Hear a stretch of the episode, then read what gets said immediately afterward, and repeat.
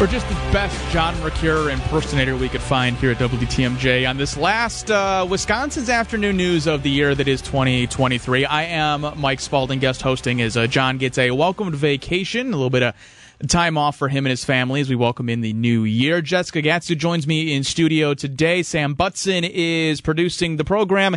Jess or uh, Jessica again. Jessica is here. Debbie Lazga is uh, helping get you home or wherever you're headed out for the long holiday weekend as she is on traffic. We have an action packed show uh, for the rest of the day here. This hour we'll touch base with Jason Wilde as we look ahead to the Packers Sunday night game. We'll uh, talk a little New Year's resolutions, get some week in review. But before we do any of that, we talked about some unique Wisconsin traditions for the new year, welcoming in New Year on New Year's Eve, whether it's cannibal sandwiches or what have you, whatever you're dropping out of the sky. And Jessica was, you were interested in this story about what's going on in Plymouth and the cheese drop.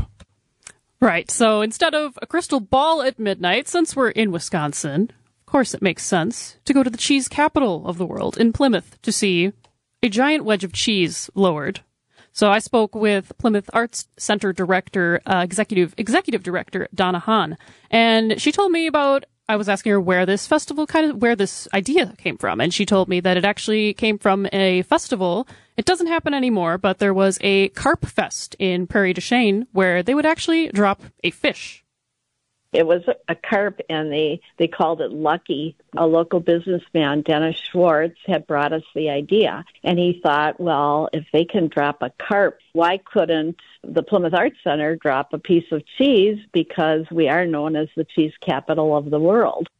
Why wouldn't you drop a piece of cheese? You are the cheese capital of the world. Okay, so is it real? No. The cheese is not real cheese, which uh, I mean, I was thinking that's probably for the best. We don't want to waste cheese here. Come yeah. on. Yeah, that's true. I, I like the way you're thinking, a real Wisconsinite. Right.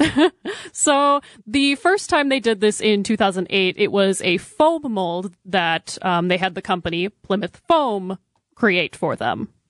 So we commissioned uh, local artist Cassie Tully to turn this big white wedge into a masterpiece which resembled uh, Swiss cheese. Then we contacted the fire chief, Ron Nicklaus, and asked if the Plymouth Fire Department could help us out with their ladder truck. So we put it all together and we hoisted this big hunk of cheese up on this ladder truck. And at midnight, he rang the sirens and flashed all the lights and we had a mob of people turn up, you know, even though it was really cold out, and we created a fun party to, to go along with it. So that was the first few years, and it sounds like quite the bash. Where are we at? What does it look like right now?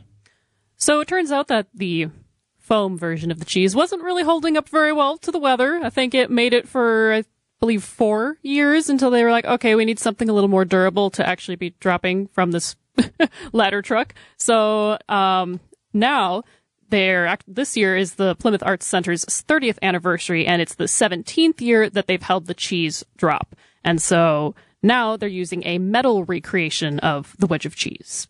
In 2011, the Sartori Company commissioned Randy Sipple from Sipple Racing in the area, and he created a giant metal recreation of the Sartori's famous BellaVitano cheese. And uh, the Sartori Company is really a staple in the Plymouth community, and they're very well known and cherished in the area. And they have become the major sponsor of the event. So, what does the event look like as far as like a start time? Should I show up early? Is it a New Year's Eve New York style thing? What are we? What can you expect if you're heading up to uh, to Plymouth?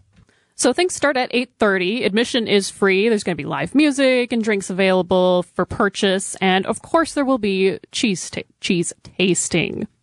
The first 250 families that are in attendance receive a, a little gift bag of two wedges of cheese, which is about a $15 value you know, making it into a family friendly event, we decided to drop that big cheese at 10 o'clock so that the kids could all get back in bed on time. And, and we have a nice bonfire going with hot cocoa and hot apple cider. And it just was really a nice family friendly event.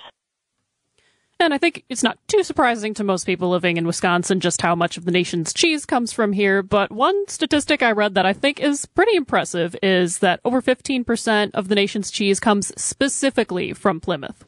And they have some great ones up there, right? Like Sartori cheese is like a, a, a master cheese making. Right. They win like the world championships of cheese and things like that. Yeah.